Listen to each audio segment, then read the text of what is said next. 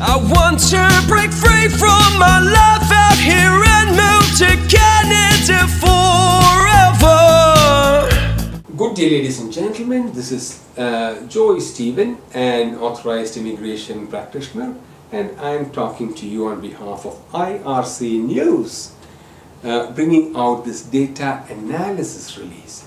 Today is the 6th of August 2022, and we are coming to you today from the Polinsys Studios in Cambridge, Ontario.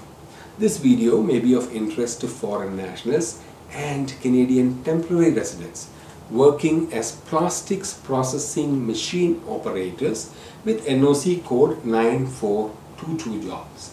We are talking about the AIPP program selection in 2019 and 2020, which will give you some understanding on the number of people being selected under this NOC category for the AIPP program every year.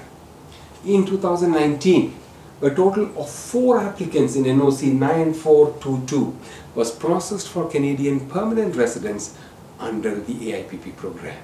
And in 2020, no applicants in the same NOC code was processed for PR under AIPP and that is understandable we have seen an appreciative reduction in intakes in 2020 when you compare that with 2019 because the pandemic was raging in 2020 and vaccinating the population was the priority of the government.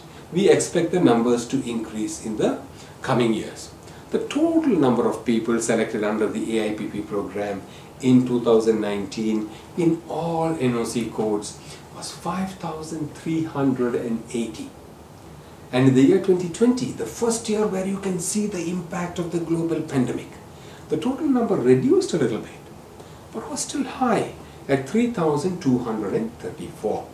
In 2021 numbers are coming out pretty soon and therefore please subscribe to this channel for more Canadian immigration data analysis and immigration information.